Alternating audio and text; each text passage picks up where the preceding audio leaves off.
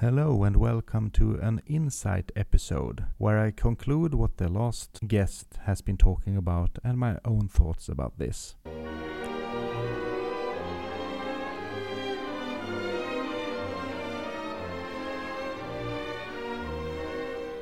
I had the opportunity to talk to Stefan Sauk, a well known actor in Sweden. He has a lot of things to do, so he really did not want any material for preparation, that is, example questions. So we just started talking. With joy and mm. happiness. We got to know how he thought it was a prank being asked to have the lead role in the musical Miss Saigon. And I had to excuse myself. Sorry, I, I thought it was a prank. For which he actually won a prize. My own experience of Stefan has mostly been listening to him reading audiobooks and we talked about how he now has to be a little bit more picky in choosing titles to read. I have to start thinking about what I read. I can't read any book because that I, I'm going to be tainted of that.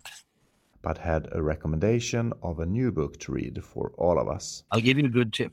Stefan started to talk about us Swedes being a bit too modest in our way of discussing and criticizing things and that the famous roof, or maybe it's called ceiling in proper English, I don't know, has become lower with time in this country.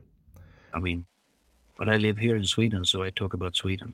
Some years ago, Stefan was participating in a famous TV show called Lorry, where many touchy subjects were addressed, but he says these cannot really be discussed nowadays. Therefore, he has his own social media appearances called Tillfälligt utbrott, where he talks about things he does not find are working. Sometimes I just do a character just for fun. Reflections of our time, I would say. Reflections on human behavior. Reflections on political lies and everything. Uh, of course, I could not check everything he said while he was talking, but we did talk about having a higher ceiling, and who was I then telling him not to say these things? He also spiced his talk with uh, some words of the behind parts of the human body, which in Swedish are not considered very bad, but I know some of my American friends would say it's a foul word. I did not beep it out, and if someone got offended, I truly apologize for this.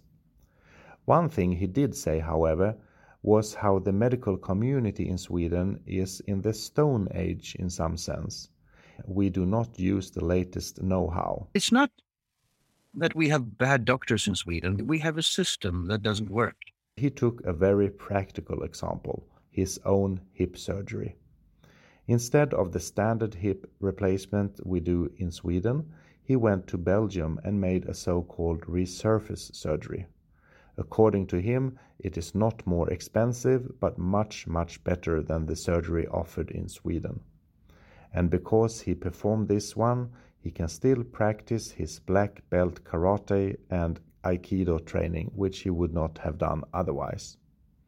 Now then, since he praised my own hospital, Capio St. Göran's Hospital, in every other sense, and I know that we really try to adapt to or invent better techniques why are we doing the standard hip replacement here then? Next week, I will talk to business area manager in orthopedics, Dr. Tobias Virén, about everything from him performing illegal surgery. Definitely not legal. to what it's like to be an orthopedic surgeon or a manager. Very, very interesting. We will not talk hip replacements, but after my talk with Stefan, I asked Tobias about this and he told me that many years ago the hospital performed about 100 surgeries with this Belgian technique, if I may call it so, with very experienced surgeons with follow up on the patients. And although some results were very good, the overall complication rate was too high to continue with this surgery.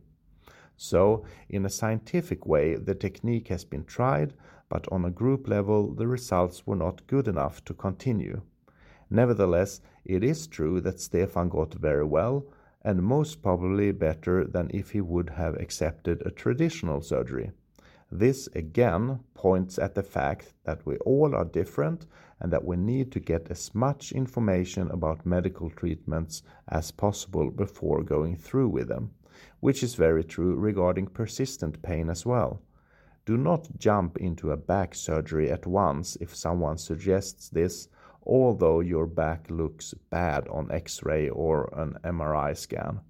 Are there any alternatives? What results should be expected? Read my book if you are interested in this subject. Stefan told us he did some marketing work for a new prostate cancer test developed and used at our hospital, the Stockholm 3 test.